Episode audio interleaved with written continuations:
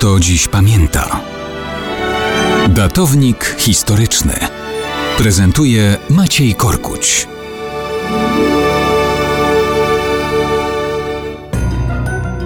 Mało kto dziś pamięta o wielkiej miłości, po której została kokardka. Kokarda, kokardka, fular, taki sobie luźno zawinięty bądź zawiązany pod szyją, powiewający fragment materiału.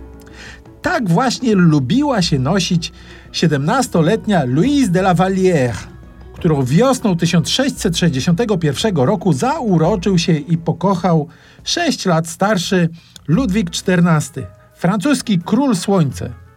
Ponoć Ludwik wówczas jeszcze marzył, żeby być przez kogoś naprawdę kochanym, nie ze względu na monarszą władzę, ale tak po prostu, jak zwykły człowiek. Była w tym związku wzajemność. Louise de la Vallière właśnie taką bezinteresowną miłością do niego zapałała. Powiedzielibyśmy, że było to uczucie nieskalane, gdyby nie jeden drobiazg. Gdyby nie fakt, że w momencie owego zauroczenia ów Ludwik już od roku był żonatym królem. Stąd Louise de la Vallière uczynił jedynie swą metresą, a przy tym księżną i damą dworu. Jego legalna małżonka, królowa Maria Teresa, musiała to znosić, przebywając nierzadko wprost w towarzystwie dworskim z kochanką męża. I to taką, która wielokrotnie rodziła dla niego dzieci. Dwoje z nich Ludwik nawet oficjalnie ogłosił jako swoje i uposażył. Ale czas Louise de la Vallière nie był wieczny. Po kilku latach serce króla zdobyła nowa metresa, Madame de Montespan. I teraz wciąż ozdobiona kokardkami Louise de la Vallière musiała znosić, jak wcześniej królowa Maria Teresa, obcą kobietę w towarzystwie i walkowie króla.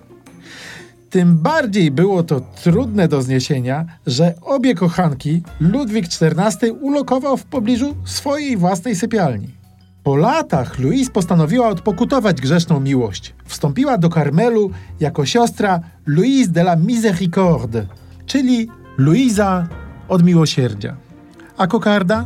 Nazwisko Louisy La Vallière w zniekształconej postaci La Vallière pozostało w języku francuskim jako kokarda. Właśnie. I tak kokarda została najtrwalszą pamiątką po pierwszej faworycie króla Słońce.